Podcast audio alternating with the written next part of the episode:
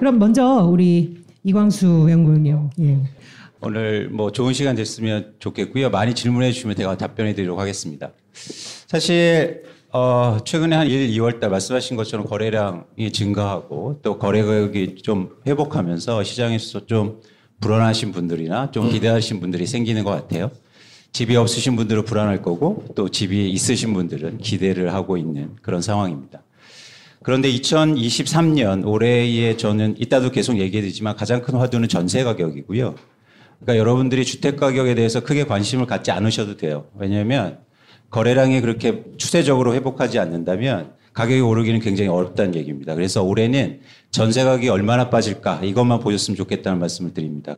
어, 여러분 어떻게 보이십니까? 사실은 전세 가격이 빠지고 있습니다. 그런데 전세 가격이 어떤 특징이 있나요? 어, 회피할 수 없습니다. 그러니까 무슨 얘기냐면 집값은 떨어지면 안 팔면 돼요. 그죠? 근데 전세 가격은요, 저렇게 떨어지면요, 모두 다 저기에 수렴하게 되어 있습니다.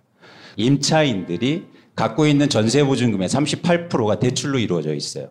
그러니까 예전 같으면 내 돈이었으면 이사 가기 좀 힘들어서 조금 뭐 무리하게 이렇게 막 집주인들한테 막 이렇게 해서 낮추려고 하지 않거든요. 근데 지금은 내 대출이 당장 많기 때문에 낮추려는 노력을 굉장히 많이 할 겁니다. 그래서 어, 저렇게 가장 많이 올랐을 때가 언제입니까? 2021년도죠. 21년도가 언제 만기가 돌아오나요? 올해입니다. 그죠? 그래서 그런 차원에서 전세 가격을 가장 관심 있게 보셨으면 좋겠다는 말씀을 드리고요. 다음 장 한번 보실까요? 요건 대치동 음마 아파트의 2007년부터 2013년까지의 실거래가를 점으로 찍어드린 겁니다.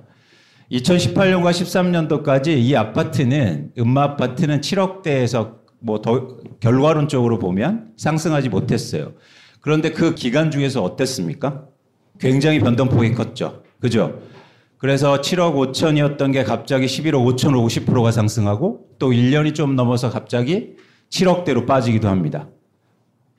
여러분들 근데요, 사람들은 굉장히 신기하죠. 저 오른쪽에 작은 그래프는 거래량이에요. 근데 거래가 언제만 증가합니까? 집값이 오를 때만 증가해요. 집값이 떨어질 때 안 사요. 지금도 똑같아요. 집값이 좀 오르니까 또 살려고 막 난리 납니다. 그런데 어떻게 됩니까? 그것 때문에 시장은 움직이지 않는다는 거예요. 7년 동안 사실 제자리였잖아요. 예. 물론 저렇게 많이 빠졌을 때 2008년도 이랬을 때 샀으면 뭐 그게 그럼 됐겠죠. 근데 쉽지 않다라는 거예요. 그래서 그런 차원에서 여러분 너무 단기간의 변동을 그렇게 크게 보시지 않았으면 좋겠다는 말씀을 드립니다. 이게 금융위기 때도 집값이 이랬어요. 그런데 흥미로운 게 또 한 가지 마지막으로 하나 말씀드리고 싶은 건 최근에 집값 하락폭이 굉장히 컸는데 사실 예전에도 그 많이 빠졌잖아요. 근데 예전에는 저렇게 빠르게 굉장히 많이 오르기도 했어요. 근데 지금 이상하게 못 올라요. 예. 그게, 그게 여러분들 굉장히 관심 있게 보실 하나의 지점입니다. 그러니까 예전에는 이렇게 급하게 빠지면 다시 쉽게 말해서 정고점 막 오르기도 했어요. 근데 요즘에는 그렇게 안 된다는 거죠. 왜 그럴까요? 예. 그 이유는 다시 말씀드리겠습니다. 그러면 먼저 이 전문가들 의견을 다 듣고 하는 게 더 좋을 것 같아요. 박수로 환영해 주시기 바랍니다. 네. 최상욱 애널리스트십니다. 소개받은 최상욱입니다. 그 자료를 두 장으로 준비하라고 하셔서 어, 제가 설명드릴 수 있는 가장 중요한 두 페이지를 가지고 왔는데 어, 지금 보시는 장표는 우리나라 국민 경제, 그러니까 GDP의 규모하고 그리고 우리나라 주택의 시장 가격을 다 더한 것을 시가총액이라고 하는데 어, 국민 경제 대비 주택의 시가총액이 장기적으로 25년 넘는 기간 동안 어떻게 움직여 왔는지 어, 녹색 선으로 표시된 거는 우리나라 전체 국민 소득 대비 1.7배였던 거에서 2001년에 1.5배 저점 찍고 2006년에 2.1배로 이렇게 올라갔는데요. 기울기가 평평한 구간은 어떤 의미냐면은 국민 경제가 성장하는 것만큼 주택 가격이 올랐기 때문에 그냥 주택 가격이 올라가는 거를 체감하기 좀 어려운 그런 상황이에요.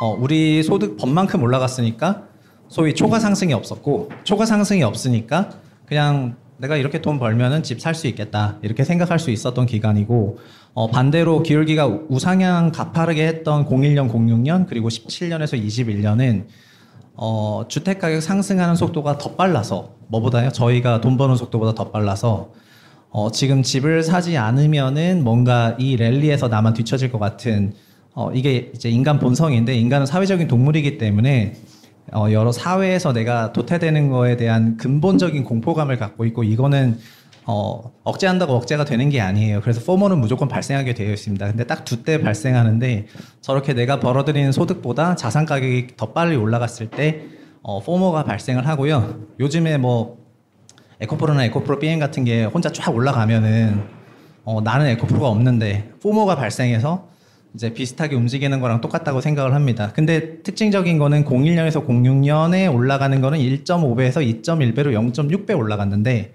17년에서 21년 올라갈 때는 2.1배에서 3.2배로 1.1배 상승했고 수치로 환산하면은 4천조에서 6,500조 원으로 올라갔습니다. 그래서 어, 기울기도 가파르고 속도도 빠르기 때문에 체감상 집이 없다면 더더욱 더 그 상대적으로 박, 이제 이거를 그 당시에는 벼락 거지라는 용어를 썼는데 어, 그런 마음이 들 정도의 강력한 포모가 올라오도록 되어 있고요.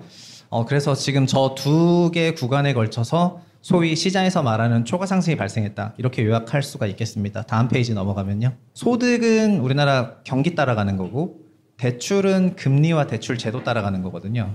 그러면 수요를 누르거나 땡기려면은 자연스럽게 대출과 관련한 정책을 쓰게 되고 그래서 주택 시장이 조금 침체되면은 대출 확장 정책을 써왔고 그리고 주택 시장이 활성화가 되면은 대출을 억제하는 이런 형태의 정책을 써왔습니다. 그런데 아까 01년부터 06년까지 급격한 강세장에 있었던 기간 바로 직전에 IMF가 있었는데 그때 주택 경기가 우리나라 국민 경제가 너무 위축되다 보니까 어, 대출을 통한 성장 사이클을 써야 되겠다고 생각해서 현재 우리가 시중은행에 가면 주택담보대출을 받을 수가 있는데 그 전까지는 주택담보대출이 없었습니다. 그래서 99년부터 주택담보대출을 시중은행에 허용해주면서 담보대출 사이클을 만들기 시작을 했고 그리고 카드는 지금 저희가 다 쓰지만 어, 그때부터 본격적인 카드 사이클이 열려서 신용과 담보대출 사이클 양쪽으로 열다 보니까 2000년, 2001년, 2002년에 어, 우리나라 최초의 레버리지 사이클이 만들어졌고요. 그리고 가게는 돈이 생기면 집을 삽니다. 기업은 돈이 생기면 설비 투자와 고용을 하는데 가게는 집을 사요. 그래서 2000년부터 2006년까지 첫 번째 레버리지 사이클. 그리고 빨간색 선은 주택 가격 연도별 상승률이고 어, 회색으로 표현한 거는 가계 대출인데 신용을 뺀 가계 대출 규모인데 00년이 지금 빠져서 안 보이지만 00년은 20조, 01년은 40조, 02년 60조 이렇게 가계 대출 사이클이 첫 번째로 빅 사이클이 올라왔고 2003년에 너무 돈을 많이 빌리다 보니까 카드 대란이 일어나서 그 카드 대란 하면서 지금 당시 LG 카드가 망해서 신한카드에 합병된 일이 있었는데 그 카드 대란 하면서 2년 동안 경기가 좀 위축되다가 다시 2005년 2006년에 대출 사이클이 일어났고 주택가격 상승률 보시면 20%대가 넘어서 엄청난 강세장이었습니다. 그리고 가계대출이 증가하지 않은 채로 그러니까 가계대출 증가율이 떨어진 채로 그냥 60조 원대로 거의 한 6년 동안 계속 갔고요. 특히 2008년 글로벌 금융위기 이후에 중공 미분양이 났던 2년 차인 2010년도부터 어 제가 검은색 선이 그 밑에가 마이너스인데 어 주택 가격 상승률이 마이너스로 처음으로 내려간 게 2010년이고 11년, 12년 이렇게 내려가고 그래서 2014년쯤 됐을 때는 다시 한번 대출을 통해서 어, 주택 가격을 부양시키려는 그런 확장 정책을 썼고 이게 그 유명한 724 부동산 정책이 빚내서 집사라의 정책이었습니다. 그래서 2014년 7월 달에 빚내서 집사라고 대출 규제와 대출 한도를 모두 열어주고 금리 인하까지 나오니까 그리고 공급단에서도 얘기하겠지만 공급도 없어야 되니까 신도시도 없애는 정책을 다 쓰게 되고 그러면서 15년에 보시는 것처럼 평년의 두 배, 110조 넘는 어, 대출로 치솟고 그 빨간색 주택가격 상승률이 상승 반전합니다. 2015년에. 그리고 계속해서 어, 주택 대출에 따라서 등락을 거듭하다가 2019년 정도 됐을 때는 가계대출 규제가 굉장히 강화가 되면서 상승률이 조금 위축됐었지만 코로나가 오고 20년, 21년에 다시 연 월에 10조 원 이상, 연 기준 120조 원 넘는 돈을 2년 연속 빌렸고요. 그리고 이건 가계 대출이잖아요. 2018년부터는 가계가 아니라 사업자 대출 하시는 분도 늘어서 2018년 기준으로 사업자 대출이 400조 원이었는데 현재는 700조 원에 이릅니다. 그래서 가계와 사업자 대출을 합치면 상당한 레버리지 사이클이 일어났고 그 결과로 지금 두 자릿수 가격 상승률이고 작년 기준 우리나라 역사상 처음으로 가계가 돈을 갚았어요. 그래서 마이너스 9조 원으로 처음으로 우리나라 가계가 돈을 더 이상 안 빌리고 이제 빚을 갚았고 현재 23년에도 3월 누적 기준으로 18조 원을 순수 상환할 정도로 가계 대출을 안 갖고 있다 보니까 지금 주택 시장은 어, 상승보다는 하락이 이어져 나가고 있는 그런 국면이고요.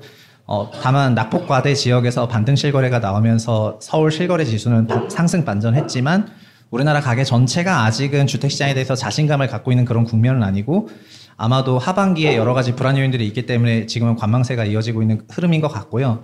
그리고 특징적인 거는 이런 가계대출 관련해서는 정부가 의도적으로 대출에 대한 정책을 완화하거나 강화하는데 현재는 가계대출을 규제하는 정책의 연장선에 있기 때문에 대출이 큰 폭으로 늘어나기 힘들고 그리고 뭐 반대로 우리나라 경기라든가 주택 시장이 하반기에 더 침체되거나 더 위축되거나 현저한 어떤 문제점이 발생된다면 그때는 다시 한번 그 레버리지 사이클을 돌릴 수 있다고 사람들이 생각을 하는 것 같습니다.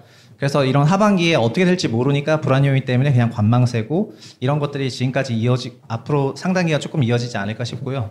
그래서 제 제 세미나는 어, 어느 정도 답도 말씀드렸는데 가계대출 추세를 보시면은 주택 가격과 굉장히 상관성이 높은 지표이니까 이걸 토대로 시장을 같이 전망해 보시면 좋을 것 같습니다. 이상 마치겠습니다. 감사합니다. 사실 금리가 두 번 연속 동결된 영향 같은 것들에 그 부동산 시장에 미칠 그런 관심도 많으실 것 같은데 아마 오늘 그 최상욱 애널리스트 분께서 말씀해 주신 대출 규모하고 이 시장과의 관계는 그런 좀 나중에 질문이 또 추가적으로 나올 수 있을 것 같습니다. 네. 네, 처음에 말씀해 주신 이광수 위원께서는 전세가를 강조를 해 주셨고요. 이번에는 어, 수요 측면이죠. 가계대출 얘기를 해주셨습니다. 과연 살 사람이 있는 것인가 이 얘기를 해주셨는데 김기정 의원님은 이제 앉아서 얘기를 해주실 텐데요. 하반기 집값 전망에 어떤 요소를 또 중요하게 말씀하실지 그럼 이제부터 들어보도록 하겠습니다. 네, 안녕하세요. 김규정입니다. Thank you. 어, 제가 최근에 이제 저희 뭐 대표적으로 상품 아파트니까요. 서울 아파트 가격 흐름 뭐 현재 수준이 어떻다고 진단하느냐, 뭐 전망이 어떠느냐 뭐 이런 거를 이제 예상 질문 1번으로 주시면서 물어보시길래 제가 일단 어, 실거래가 지수 그래프를 같이 좀 보면서 말씀 나눌까 해서 하나 보냈습니다. 어, 지금 빨간색으로 보이는 게 보통 저희 찾아보는 아파트 실거래 가격 가지고 만든 이제 실거래 매매 가격 지수 서울 지역 흐름이고요. 빨간색으로 저희 막대 제가 막 세워놓은 것들이 연간 실거래가 지수 전년 대비 변동률 수준이 어땠는지를 이제 추세로 그려놓은 건데, 어, 저희가 뭐 지금 여러 가지 이제 더 밀도 있는 분석해 주셨지만 지수 흐름상으로 봤을 때 저의 진단은 일단 지난해 하반기에 나타난 이제 급등 지역 서울이나 수도권 지역의 낙폭은 어, 이미 좀 1차 하락은 좀 마쳤다고 봐도 좋을 정도의 단기 좀 큰 낙폭이었다고 일단 진단을 합니다. 뭐 아주 단순하게 봤을 때 저희가 이제 체감상 근래 가장 큰 장기 하락 구간을 보였던 이제 리먼 사태 직후 2008년 낙폭을 보시면 서울이 10% 정도 실거래가 지수 기준으로는 내렸었거든요. 그때랑 단순 비교를 해보셔도 지난해 하반기에 서울이 22% 전국으로 한 17% 정도 실거래가 지수가 단기 낙폭을 보였어요. 그리고 그 이후에 아까도 뭐 금리 불안 생기고 가격이 떨어지면 갖고 계신 분들은 일부 어쩔 수 없이 파는 분들도 있겠지만 대체로는 처분을 미루고 이제 버티게 들어가는 상황이라서 이 정도의 낙폭 이후를 뚫고 가는 추가 낙폭이 계속 이어지긴 좀 저는 어렵다고 보고 있습니다. 실거래가 지수 발표된 수치로 올해 1월에 서울이 아주 미세하게 한 0.8% 정도 반등을 했고요. 2월부터는 전국도 이제 미세하게 반등을 했어요. 저희가 그 시세라고 조사하는 것보다는 실거래가 신고된 데이터 가지고 보는 게 좀 더좀 시장 상황을 빠르게 이제 반영하고는 있거든요. 그래서 저희가 보통 최근 뭐 공통 지표로는 이걸 많이 보실 텐데 실제로 반등 나타난 것들이 일차적인 하락 저지선 구축에 대한 신호일 수도 있다라고 저는 좀 진단을 합니다. 근데 다만 이게 이제 고민하시는 것들이 다들 그래서 이게 근데 충분히 다 떨어진 건가 올라갈 이제 모멘텀이 있는가 뭐 이런 거에 대한 고민이실 텐데 그 부분에서는 또 여전히 좀 저도 부족하다고 생각을 하는 부분들이 있습니다. 지금 그래프상에서 보시면 1월 지수가 이 뒤로 좀 이렇게 회귀해서 보시면 2000년 7월 정도 수준까지 되돌림이 되어 있는 상황이거든요. 그래서 어, 코로나 20년, 21년에 이제 저금리 유동성으로 좀 나중에 혹시 버블로 진단이 될 수도 있는 이상 이제 후속 급등들은 어느 정도 좀 되돌림이 이미 좀 급락 단지들에서는 나타났다고 보여지고요. 다만 근데 그 이전 금융위기 이후에 한 장기 7, 8년 정도의 상승기 구간을 감안하면 아직 충분치 않은 수도 있겠다라는 부분하고 결국에는 아까도 이제 뭐 대출이나 이런 구매 여력이 다시 좀 받쳐주는 수요가 있을 수 있냐 뭐 이거 고민을 하셨는데 저희도 보면 어쨌든 지금 전체적인 집값의 수준이 소득 대비로 여전히 계속 높은 구간을 벗어나지 않고 있다라는 진단을 합니다. 물론 PIR이 높다라는 얘기는 저희가 벌써 수년간 해오고 있기 때문에 새로운 지표는 아니지만 최근에 지수가 저렇게 단기 급락을 보였음에도 불구하고 주택이나 아파트 서울 지역 소득 평균 중위 가구 소득 대비 중간 아파트 가격 시세 기준으로 PIR 돌려봤을 때 별로 안 떨어졌어요. PIR 수치가. 여전히 소득 대비로 집값이 높은 수준에서 별로 내려오지 않고 있는 별로 하락 변동을 보이지 않고 있는 상황이어서 일단 구매할 집값의 수준이 여전히 좀 높은 구간에 위치하고 그거를 뒷받침해서 살 수 있게 해줬던 저금리 레버리지 대출 부분이 이제 더 이상 작동하기 어렵기 때문에 사실상 구매력 가진 수요가 유발될 때까지는 추가 조정이 좀 불가피하다라고 보여집니다. 그래서 금요일기 때도 사실 1차 급락 이후에 기저 반등이 있긴 했지만 그 이후에 기본적인 구매력 이런 시장 경기 상황들이 받쳐주지 못하면서 한 5년 가량 뭐 구불구불 더블유자처럼 횡보 약보합세 장세가 길게 이어졌었거든요. 그래서 이번에도 적어도 저희가 이제 여러 가지 변수들로 좀 예측을 해보면 내년 상반기 정도까지는 좀 저점을 수렴해가는 바닥을 확인하는 구간까지 좀 더 약세를 보일 것 같고요. 그 이후에 이제 회복하는 구간에서도 저렇게 좀 모멘텀이 부족하면 횡보세가 좀 갈 가능성이 있다고 보여집니다. 근데 다만 좀 개별 단지들의 저점 거래 가격이 어땠느냐라는 측면에서는 조금 다를 수도 있다고 생각을 하는데요. 저기 지수 흐름에서도 보시면 사실 리먼 사태 터지고 나서 2008년 말에 찍었던 지수 저점을 뚫고 내려가지는 못했었어요. 그 다음에 2차로 제일 저점을 형성한 지점 12년도 말에도 첫 하락 구간을 뚫고 내려가지는 않았었거든요. 그리고 다른 하락 지역들을 비교해서 봐도 어 2차, 3차 하락 구간에서 1차 이상 큰 낙폭을 보인 지역들이 사실 그렇게 많지는 않았습니다.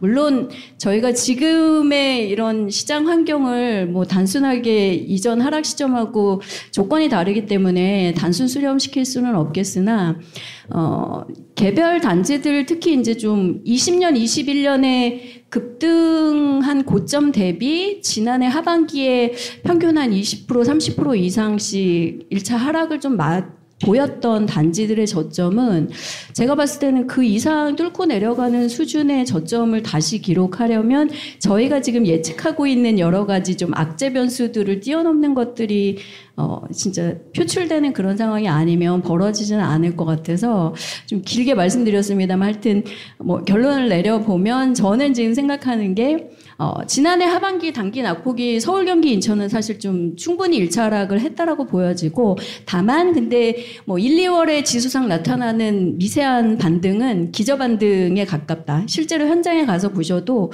어, 지금 뭐 3월까지 실거래 신고량이 조금 계속 늘어나는 것처럼 보여지긴 하지만 지역별 이런 뭐 통매각이나 이런 특수 상황들을 빼면 제가 보기에는 3월부터 다시 거래가 안 받쳐주는 상황인 것 같거든요. 그래서 그런 것들을 봤을 때 일단 기저 반등이 있을 수 있으나 뭐 추세적인 반등에 들어간 상황은 아니고 아직 하락 구간이 좀 남아 있다라고 보여지는 거고요.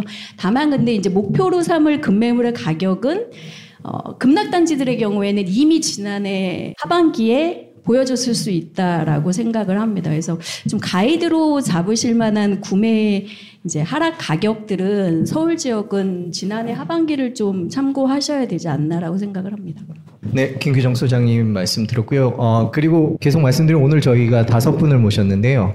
어, 얼마나 떨어질지 어디까지 떨어질지가 다섯 분의 의견이 다 다르십니다. 최근 기사를 하나 보시면 사실 이제 뭐 바닥에 대한 항상 뭐 바닥입니까? 이제 이런 이런 이제 굉장히 그 질문을 많이 받으실 텐데 그러니까 처음에 이제 송파 동작에서 이제 매매가 상승으로 전환한 후에 결국은 지금 이제 뭐 금매물 소진 지금 김규현 소장님 말씀하신 대로 지난 연말부터 소진되고 있는 금매물이 그 대출금리도 뭐 사실 기준금리보다는 한 3% 정도대로 지금 유지가 되고 있고 하다 보니까 결국 이제 보류했던 그런 수요자들이 어, 움직이는 분위기냐. 이 기사를 보고 이제 그런 해석들을 하면서 이제 후속 질문들이 나오는데 결국 이 지표는 좀 어떻게 해석을 해야 될까요? 이광수 의원님부터 좀 설명을 부탁드리겠습니다. 아, 저는 저런 기사를 볼 때마다 되게 좀 여러 가지 생각이 굉장히 많이 듭니다, 사실. 여러분들 지수를 사세요? 그러니까 주택 지수를 사세요? 아니죠. 아니, 주식은요, 주식은 지수를 살 수 있어요. ETF나 아니면 뭐 여러 가지 상품들이 있잖아요. 근데 어, 저희 아파트는 지수를 살지 못해요. 어, 그러니까 어, 뭐 지수가 저렇게 방향성이 바뀌고 이런 거 굉장히 중요한 시그널을 주는데 사실 제가 집을 투자 목적이든 내 집 마련할 땐 지수를 보는 건 전 좀 뭐라 할까 좀 전 잘 안 보거든요. 그래서 저런 기사도 사실 기사를 폄하하는 건 아니고 그러니까 여러분들이한테 과연 중요할까 이런 생각을 합니다. 지금 중요한 건 뭐냐면 최근에 집값 하락을 한번 잘 보세요. 어떤 거냐면 그러니까 많이 떨어졌어요. 그런데 많이 안 떨어졌어요. 웃긴 얘기죠. 왜 이런 말을 했냐면 한두 채만 빠졌을 뿐이라고요. 양이 안 많아요. 네? 그런데 지수는 지수는 한두 채로 산정이 됩니다. 근데 우리는요 양이 많아야 돼요. 그렇죠? 그래서 체감이 안 되는 거예요. 그러니까 제가 집값 하락을 얘기하고 향후로 방향성을 얘기할 때는 이 규모의 확대란 말이에요. 이게 되게 중요한 겁니다. 그동안 여러분들이 나는 집 3, 지금 강남에 저기 서초와 강동구에 40% 빠진 집이 있었어요. 여러분들 사실 수 있었어요? 없었어요. 불가능하단 말이야. 그런데 이제 많아질 거라는 거예요. 그런데 40% 빠지는데 그때보다는 안 빠졌다고 얘기할 수도 있겠죠. 근데 우리는 어떻습니까? 굉장히 많이 빠지는 거라고요. 수가. 예. 그래서 우리는 수가 중요한 겁니다. 이해하셨죠? 예. 그래야 살 거 아니에요. 한두 채 빠지는데 어떻게 삽니까? 저거는 정확히 이제 밑에가 잘 안 보였는데 뭐냐면 설문조사를 기반으로 한단 말이죠. 예. 그렇기 때문에 사실은 그런 차원에서는 좀 한계가 있다. 그래서 여러분들이 너무 기사에 휘둘리지 마시고 저기에 대해서 저희 너무 기자들인데. 아니 물론 참고는 하시는데 되게 중요한데 그런데 여러분들이 좀 더 다른 차원에서 다른 각도에서 보시는 게 굉장히 중요하다는 말씀을 꼭 드리고 싶었습니다. 우리나라는 월간으로 그 부동산에서 발표하는 실거래 지수가 있고 그 실거래 지수를 방금 그 김기정 팀장님이 이제 설명을 해주셨고요. 그리고 다른 나라도 실거래 지수 기준으로 주택 시장을 발표하기 때문에 한 달 기준으로 동향 파악을 하는데 어, 한국은 어, 이제 국번에서 오듯이 굉장히 빠른 성미를 갖고 있는 나라기 때문에 주간으로 동향 파악을 하는 관행이 어, 수십 년째 이어지고 있어가지고 지금 KB하고 부동산원 통해서 주택가격 동향이 발표가 되고 그래서 한 주간에 어, 실제 거래 쌍이 없는 경우에는 보정을 해야 되다 보니까 추세 추정을 할 수밖에 없거든요.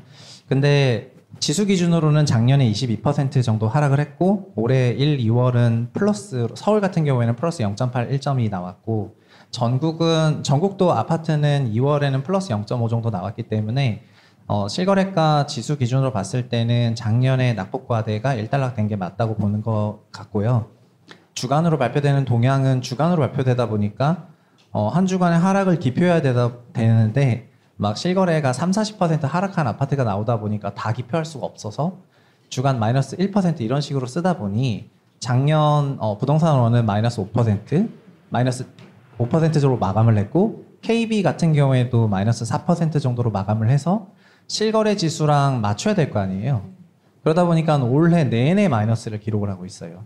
그래서 실, 월간 발표되는 실거래 지수는 23년부터 반등했는데 주간으로 발표되는 실거래 동향은 어, K, KB와 부동산으로 할것 없이 그냥 계속 마이너스인데 그러니까 하락폭을 점점 줄여나가서 마이너스 0.5에서 마이너스 0.1로 계속 줄이면서 현 추세대로라면은 한 5월 정도 되면은 플러스 반전하거나 전국 기준 6월 정도 되면 반전할 것 같은데 아마 5월과 6월에 그 실거래 지수 환경이 그러냐 그건 또 아닐 수가 있거든요.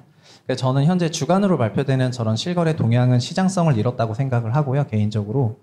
그래서 주간 발표되는 가격 동향이 그 굉장한 보정이 들어가야 된다면 이게 얼마만큼의 시사점을 줄 수 있겠느냐라고 생각을 하고 오히려 김기정 팀장님이 준비하신 그 월간으로 발표되는 실거래 지수 이건 가격 동향이고요. 실거래 지수를 기준으로 시장을 보시는 게 좀 더 그 적합하지 않나 이렇게 개인적으로 평가를 하고 있습니다. 그리고 기본적으로 지수들은 다들 어떤 의미에서지 간에 시사점들은 다 있긴 있어서 그래서 저, 저는 이제 그 통계가 나오면은 좀 수능을 하고 그다음에 여기 어떤 게 반영됐나 좀 고민을 하는 경향이 있는데 어, 지금 1, 2, 3월에 반등했지만 그 굉장히 반등폭이 작은 걸 보면 그 거기서 느껴지는 게 뭐냐면은 어, 약간 갈짓자로 마음이 어, 확신이라기보다는 여기서 뭔가 고민을 많이 하고 있는 그 마음들이 좀 느껴지는 것 같기는 해요. 그래서 지금 그런 것들이 많은 걸 설명하고 있는 것 같습니다. 소장님 이 기사 말고도 최근에 계속 엇갈리는 기사들이 계속 나오거든요. 그래서 한쪽에서는 떨어진다고 얘기하고 한쪽에서는 올- 저 기사도 자세히 보면 낙폭이 둔화되는 거지 안 떨어지는 건 아니거든요. 내용은 근데 이제 제목을 저렇게 뽑았는데요. 어, 최근에 그런 엇갈리는 기사들 갖고 많은 분들이 여쭤보실 텐데 집값이 어떻게 움직이고 있다고 답변을 하시는지요. 뭐 요즘 아파트 가격 뭐 부동산에 관련된 데이터들 워낙 온라인으로 많이들 이제 분석도 하시고 찾아보시고 하기 때문에 알고 계실 텐데 어뭐 한국부동산원이나 KB국민은행이나 아니면 뭐 부동산 124 같은 데서 발표하는 데이터들이 어 중개업소의 약간 설문조사식으로 조사된 시세 정보를 가지고 분석을 하다 보니까 시장의 상황보다는 조금 지연돼서 반영이 되거나 아니면 이제 약간 개인적인 기대 심리나 이런 것들이 작동하는 경우들이 있는 것 같아요. 그래서 저희도 그걸 보통 볼 때 이제 추세적인 흐름이나 이런 주기로는 참고를 하지만 실제 이제 가격 수준이나 이런 것들은 실거래가 신고가 워낙 바로바로 요즘 데이터가 나오기 때문에 그걸 가지고 실제로 이제 뭐 어, 직전보다 좀 상승 거래나 이런 것들의 비중이 높아지고 있고 상승하면서 투자 심리나 이런 것들이 다시 좀 자극을 받는 그런 흐름들이 있는지 뭐 이런 쪽으로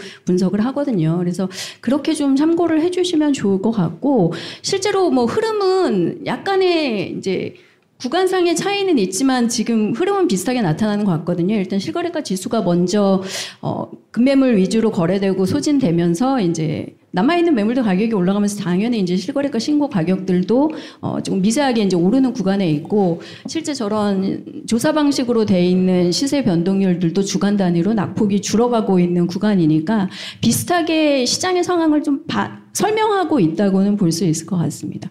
근데 다만 이제 이런 것들을 보면서 어, 저희가 이제 좀 고민한 부분은 최근에 이런 거래들의 흐름을 자극한 것들이 뭐 세밀하게 어떤 이유들이 있었을까 뭐 이런 것들을 봤을 때 좀 저런 고가 지역들은 사실상 뭐 대출 금리의 급격한 급등이라던가 뭐 이런 것들이 좀 영향을 별로 받지 않는 소위 이제 좀 고가의 아파트들을 거래하실 수 있는 자산가분들이 거래하는 그런 지역들은 그 영향이 그렇게 크게 나타나지는 않았고 뭐 영향을 미쳤다라고 하면 다주택자들에 관련된 규제가 지금 다 풀린 상황이잖아요. 뭐 세금이나 대출 규제들이 풀리고 특히나 조금 시장에서 좀 이제 반향이 있었던 부분이 어 15억 초과 고가 주택들도 다 이제 좀 대출이 가능하고 뭐 이런 부분들 그리고 분양 쪽에서는 지금 서울 9억 넘어가는 것들도 다 중대금 대출 그리고 개인 한도 5억 뭐 이런 것들도 다 풀리면서 사실은 좀 금리 영향 받지 않는 부- 수 있는 분들은 움직일 수 있는 약간의 레버리지 여력들이 좀 생긴 부분들이 있었거든요. 그래서 그런 것들이 좀 작동했을 거다라는 거고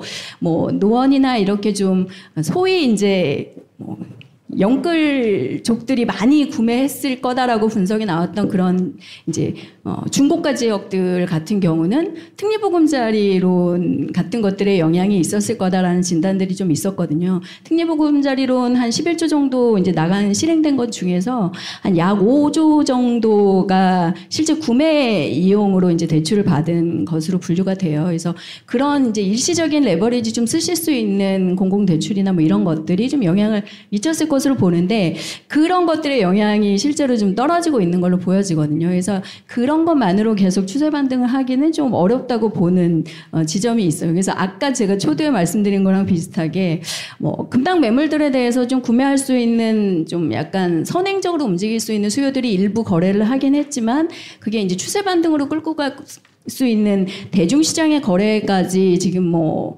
완전히 상황이 바뀌었다라고 보기는 어렵고 그게 결국엔 아까 이광수 의원님이 지적하신 어, 실제 거래가 충분하냐라는 부분하고도 맞닿아 있는 것 같아요. 서울 아파트 그 실거래 신고량이 어, 지난해 하반기에 뭐 500건, 600건, 700건 막 이러다가 올해 1월에 1000건 대 넘어가고 2월에 2000건 대 지금 3월에 한 3000건 대까지 갈 것 같은데 이게 뭐 늘어나면서 막 거래가 살아난다 뭐 이런 얘기들 많이 하시긴 했는데 저희가 이전에 한 5년, 10년 이렇게 길게 장기 시계열로 어, 분석을 해보면 서울이 월평균 거래량이 못해도 한 5천에서 6천 정도는 나와야 되는 시장이라고 보거든요. 근데 그거에 비해서는 여전히 이제 거래량이나 이런 것들이 충분치 않은. 그러니까 결국에는 아, 사실 이게 뭐 가격 적정성도 굉장히 중요하지만 실제로 거래 회복이나 가격이 올라가는 지점에서는 이 상승하는 것들에 충격 매수하는 불안 심리 이런 심리적인 요소들이 좀 적지 않게 영향을 미친다고 보- 봤을 때 실질적으로 구매할 수 있는 수요자들이 한계가 있고 거래량이 정상화되지 못했다는 측면에서는 이 부분을 아직은 좀 보수적으로 보셔야 되는 게 아닌가라고 생각을 합니다. 네, 지금 마침 거래량 얘기를 해주셨는데 저희가 어제, 서울시 부동산 정보광장에서요. 어제 제가 밤에 긁은 건데요. 3월이 나름 2,800까지 올라갔어요. 저희 이광수 의원님, 최상욱 애널리스트 저희 방송 나오셨을 때는 저게 되게 낮았는데 어, 생각보다 3월에 좀 올랐네? 라는 생각이 들거든요. 저건 이제 실시간으로 집계되는 거고 어제 기준인데요. 어떻게 보셨? 일단 3월에 2,900건, 뭐 3,000건 될 것 같은데 일단 저기에서 한 250건에서 300건은 제거해야 되고요. 왜냐하면 그 청년이 주거인가요? 하여튼 그, 그 임대 전환하는 게 있었고 중요한 건 뭐냐면 제가 계속 강조하지만 추세적인 증가인데 지금 사실 1월부터 증가하고 있습니다. 그런데 1월, 2월, 3월 3개월간 증가한 거죠. 만약에 4월까지 증가하잖아요. 그럼 가격은 오를 거예요. 예, 예. 근데 제가 그냥 저 숫자를 보고 말씀드린 건 아니고 4월에 늘어나기 힘들어 보입니다. 그래서 어쨌든 어, 거래량의 추세가 되게 중요합니다. 그러니까 이게 아까 이제는 조장님 아까 그러니까 절대량 말씀하셨는데 절대량 중요하죠. 근데 여러분 투자 시장에서는 꼭 그러니까 한국의 부동산 시장이 투자화돼 있기 때문에 꼭 이걸 간과하시면 안 되는 게 하나 있어요. 뭐냐면 투자 시장은 상황이 항상 바뀌거든요. 예, 뭐냐면 예전에는 5천 건이 많았다면 지금은 2천 건도 많은 거라는 거죠. 예. 그러니까 그렇게 계속 시장은 유기적으로 이렇게 움직인다는 겁니다. 예. 그래서 결국엔 저 제가 개인적으로 생각하기에는 절대량보다도 상대적 변화와 그리고 추세적인 현상이 되게 중요한데 사실은 만약에 말씀드린 것처럼 저게 4, 5월까지 지속적으로 거래량이 증가한다. 그러면 한국의 집값은 오를 가능성이 굉장히 커요. 그래서 여러분들 향후로 저 거래량을 잘 보셨으면 좋겠다는 말씀을 드리고요. 4월이 좀 부진, 그러니까 동력을 더 받지 못할 거라고 보시는 건 어떤 이유일까요? 그 이유는 저희가 분석을 했기 때문이에요. 그냥 찍는 건 아니고요. 일단 음, 지금까지 드- 들어온 수요가 어떤 수요냐를 파악해야죠. 그래서 예를 들어서 전국적으로 3만 채가 실거래가 거래되는데 아파트가 그 중에서 한 만 채 정도에서 만 오천 정도가 이제 20, 30대고 그 다음에 3만 채 중에서 만 채가 20, 30대가 샀고 3만 채 중에서 1만 6천 채가 3, 40대가 샀습니다. 그런데 어떤 분들이 샀냐면 실수요자들이 샀어요. 실수요자들이 아까 조장님 말씀하신 것은 특례보금자리 그리고 금리가 좀 낮아지니까 실수요자들이 샀죠. 근데 실수요자들은요 아주 독특한 특성을 갖고 있어요. 뭐냐면 집값이 오르면 안 삽니다. 네, 왜냐하면 수요 구매력이 떨어지기 때문이에요. 가격이 저렇게 회복될 때도 지속적으로 가격을 밀어 올리면서 사는 건 투자 수요예요. 그래서 지속적으로 가격이 상승하고 거래량이 오르기 위해선 투자 수요가 들어와야 되는데 지금 들어오는 수요는 실수요라는 거죠. 한계가 있다는 말씀이에요. 이해하셨죠? 그래서 그런 차원에서는 제가 4월에는 이미 실수요가 줄기 시작했어요. 가격이 오르니까. 어, 여기서 이제 투자 수요가 들어와야 돼. 투자 수요는 지금 차- 살 생각이 전혀 없습니다. 예. 그러기에는 그렇기 때문에 거래량이 회복하기 좀 어렵다는 생각 갖고 있습니다. 그러니까 경기를 어느 정도 우리가 판단하고 이제 부동산 시장 전망에 반영을 하는지. 예.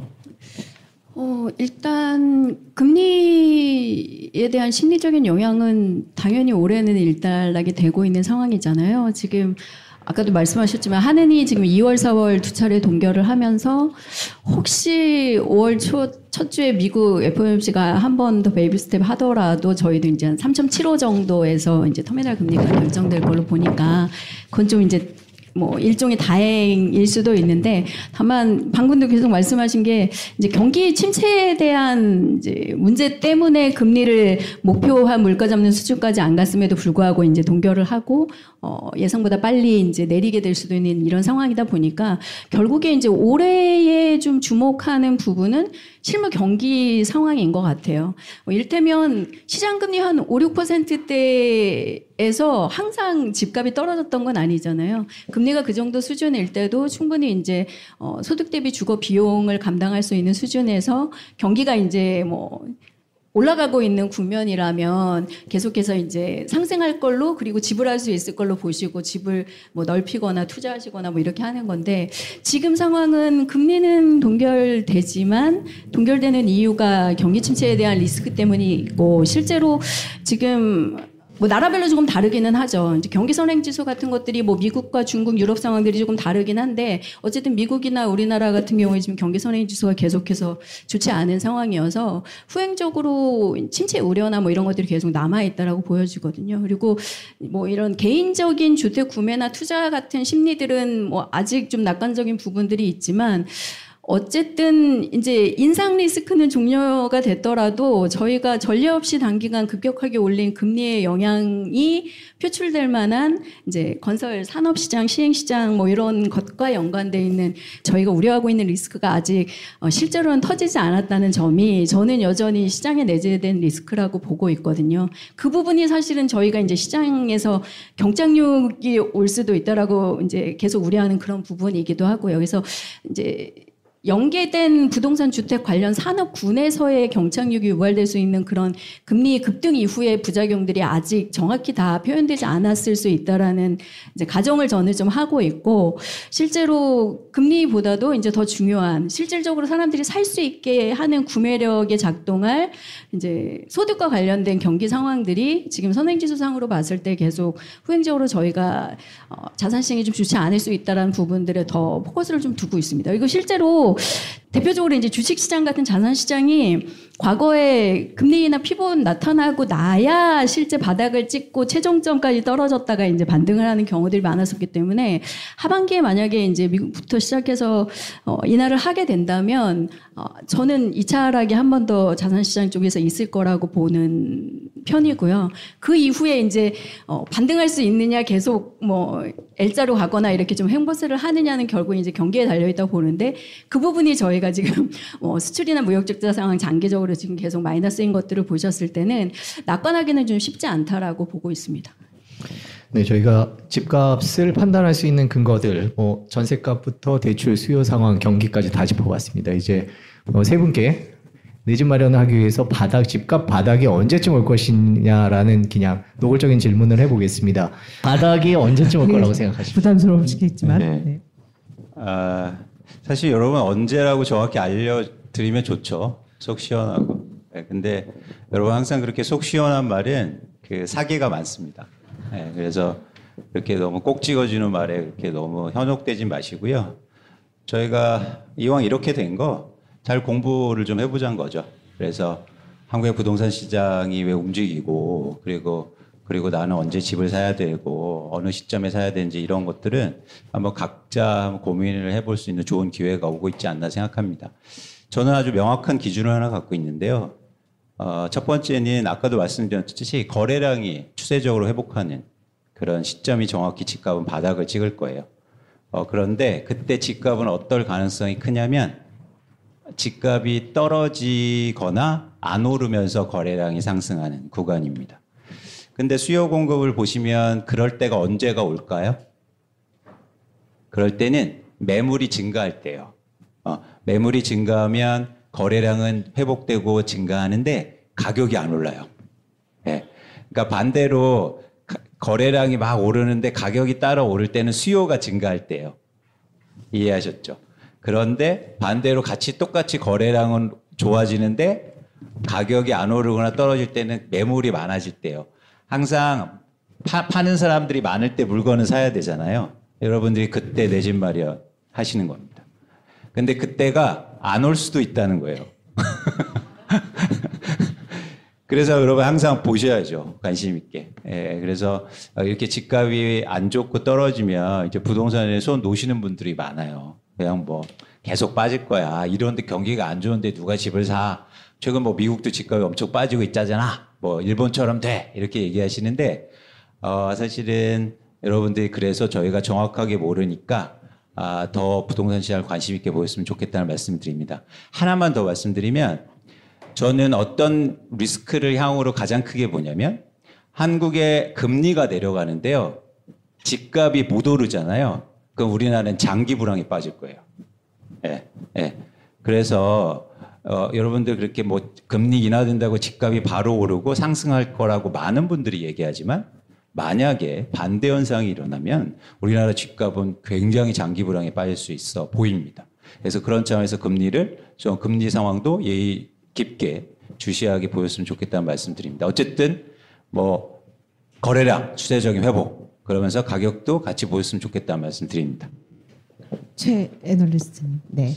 저는 이 임차료의 추세가 결국 경기 대출 등등을 따라가는데 어, 기술적으로 아까 가격 저점을 물어보셔서 테크니컬한 기술 저점은 하반기에 발생할 것 같습니다. 기술상으로 주택임대사업자 말소되고 역전세 심화되고 PF 리스크가 있고 또 우리나라 성장률 내려가는 그 과정에서 금리 조정해야 되고 그 다음에 해외와 여러 가지 봐야 될 게 많다 보니까 기술적인 그 복잡한 게 하반기에 너무 지켜져서 저라면 하반기를 넘어갈 것 같습니다. 그냥 아, 하반기는 미리 선대하기보다는 하반기 보고 나서 결정하자 이렇게 할 것 같고요. 보고 나서 결정한 다음에는 매매 전세 비율을 보면서 고민을 할 것 같아서 어쨌든 하반기는 또 넘어가시라는 그런 말씀 드리고 싶네요.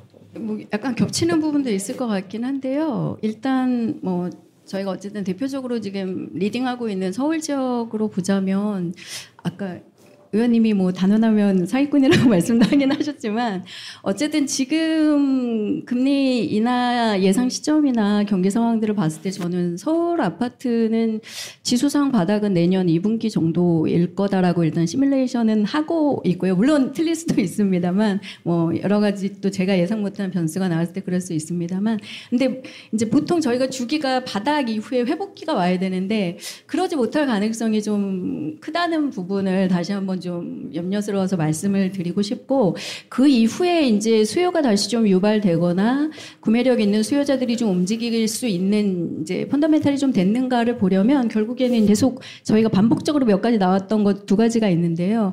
거래량의 정상화 부분이 좀 먼저 확인이 돼야 될 것 같고 두 번째는 어, 일단 주거 비용 전세 월세 가격의 흐름을 좀 보셔야 될 것 같아요.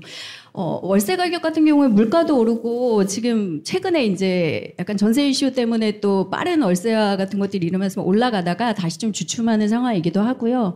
전세는 어쨌든 저희가 대출 레버리지로 전세도 막 따라 올라가다 지금 금리 때문에 주저앉은 다음에 계속 집값 수준으로 계속 낙폭을 보이고 있다 보니까 대표적으로 서울 아파트 전세가율이 어쨌든 공식 지표상 지금 50% 수준밖에 안 되거든요. 그래서 그런 것들이 어쨌든 어, 다시 좀 집을 살 수 있는 그런 기본 레버리지 역할을 할 수 있고 심리적으로도 좀 약간은 뭐 어, 조금 무리해서 집으로 넘어갈 구매로 넘어갈 수 있는 이런 것들이 받쳐주는 수준까지 좀 올라가는 걸 확인하는 게 필요하겠다라는 생각들을 좀 해보고 있고요. 결국에는 저희가 최근에 좀 이제 어, 저도 회사에서는 이제 개인 고객들 컨설팅 같은 걸 하니까 만나뵈면 최근에 좀 비중이 좀 많아진 질문 중에 하나가 저희 이제 그동안 저희가 이제 장기 변수라고 생각했던 인구 얘기를 하시는 분들이 점점 좀 많아지는 것 같아요. 저희가 25년의 초고령 사회를 찍는 걸로 점점 이 인구 감소와 고령화가 좀 앞당겨지고 있다 보니까 최근에 더 이제 인구 얘기를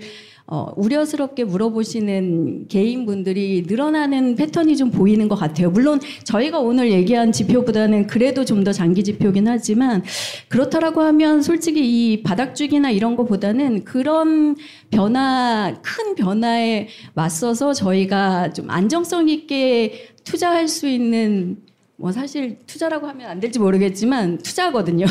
어, 주택의 선택 어떤 지역에 어떤 주택을 사서 뭔가 이런 변화에 뭐 한감성 같은 걸 유지하면서 대응할 건가 이 부분에 대한 고민이 좀 더 필요한 게 아닌가 싶습니다. 사실 주기는 저도 뭐 별로 맞춰본 적이 없어서 그래서 오히려 이런 큰 변화가 저희가 예상 못한 것보다 훨씬 더 빠르게 닥쳐오는 부분들이 많아서 그런 거에 맞춰서 좀 안정성 있는 투자 선택지를 어떻게 가져가야 될 건가 이런 고민들을 좀 해야 할 시점이 아닌가라고 생각을 해서 말씀을 드렸습니다. 어, 타이밍 잘 모르겠어요. 근데 제가 바라보고 있는 주택에 어, 제가 지금 내고 살 수 있는 임차료가 임차료 레벨을 제가 내고 살고 있는데 그 주택이 경기도면 예를 들면 전세 시세 1.6배, 서울이면 전세 시세 1.9배로 들어왔어요. 그러면 저는 그 가격을 합리적이라고 생각을 하고 매수를 할 수 있을 것 같아요. 어, 그리고 주택 가격도 이- 뭐 절대 지표를 봤는데 20년, 21년 가격이 아니라 이미 지수상으로 상당한 어, 현저한 수준으로 하락을 해서 코로나 직전까지 지수 자체가 20년 이전으로 거의 가고 있잖아요. 그럼 어느 정도 내려왔는데 여기서 더 바닥을 가는 그 타이밍을 잡기 위한 노력보다는 저라면은 제가 여러 가지 설정한 기준에 들어오면은 살 것 같고요. 그리고 그 불확실성을 해지하기 위해서 장기간 보유할 것 같습니다. 그래서 제가 아까 말씀드렸던 게 어, 월세와 연세와 전세와 매매가 이 집에 내가 몇 년을 살고 싶어 하는지 그 결정을 하시면은 사는 게 능사가 아닐 수도 있다. 왜냐면 그 산다는 거는 거기 350년 이상 사- 사셔야 그 본전이 나와요. 그래서 아니 아 근데 지금 뭐 인공지능이 병 다 고쳐주면 350년 살 수 있죠. 근데 전세만 하더라도 45년 살 수 있거든요. 그러니까는 어, 이 매매라는 거는 정말 어, 투자 성과도 투자 성과인데 그 코어는 임차로에 있으니까 진짜 100년 이상 거기에 거주하실 마음으로 내가 여기 살다가 우리 자녀들한테도 다 주겠다 이러면은 사시는 거지 이거 사서 벌어서 이렇게 하면은 타이밍과 pricing 그 두 개의 함정에 빠지게 될 가능성이 너무 높다고 말씀을 드리고 싶습니다. 예, 그 그러니까 아까 벤자민 말씀하신 건 사실 주식 투자의 현인으로 알려진 분이죠. 근데 여러분 주식과 부동산이 가장 다른 점은 뭐냐면 주식은 언제나 사고 팔 수 있죠. 네, 그래서 주식 할 때 잘하시려면 언제에 대해서 그렇게 고민하지 마세요. 언제 살 수, 언제나 사고 팔 수 있는데 뭘 언제를 고민합니까? 그래서 주식은 뭘 사느냐가 되게 중요합니다. 그런데 항상 우리는 주식 살 때, 아, 어제 살 걸. 아, 오늘 팔 걸. 이렇게 얘기하죠. 부동산은 반대예요.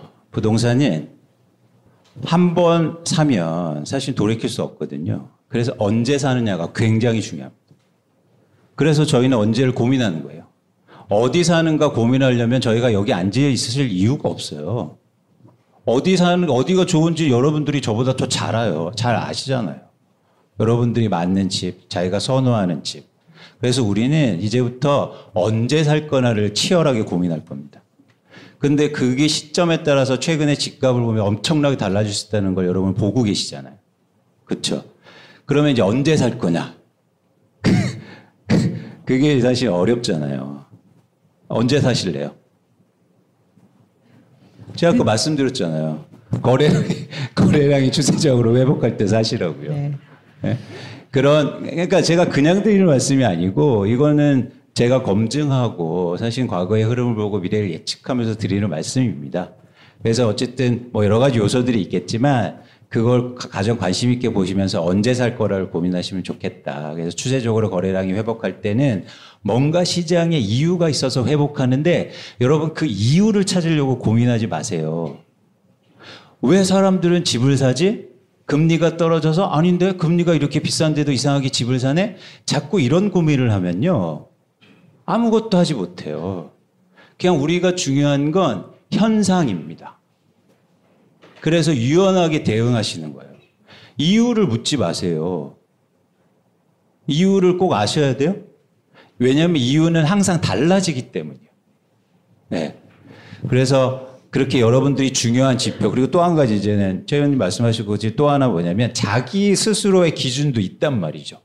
그래서 여러분들이 감내할 만한 수준 그리고 뭐 대출 여력 이런 것들에 또 웬도 있습니다. 언제 시점. 그죠?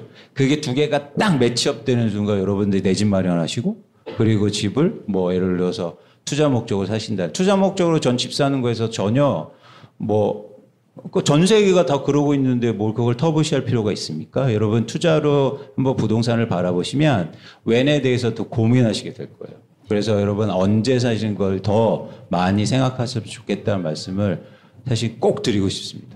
예. 세분 일단 박수로 보내드릴까요? 아, 고생하셨습니다. 감사합니다. 예.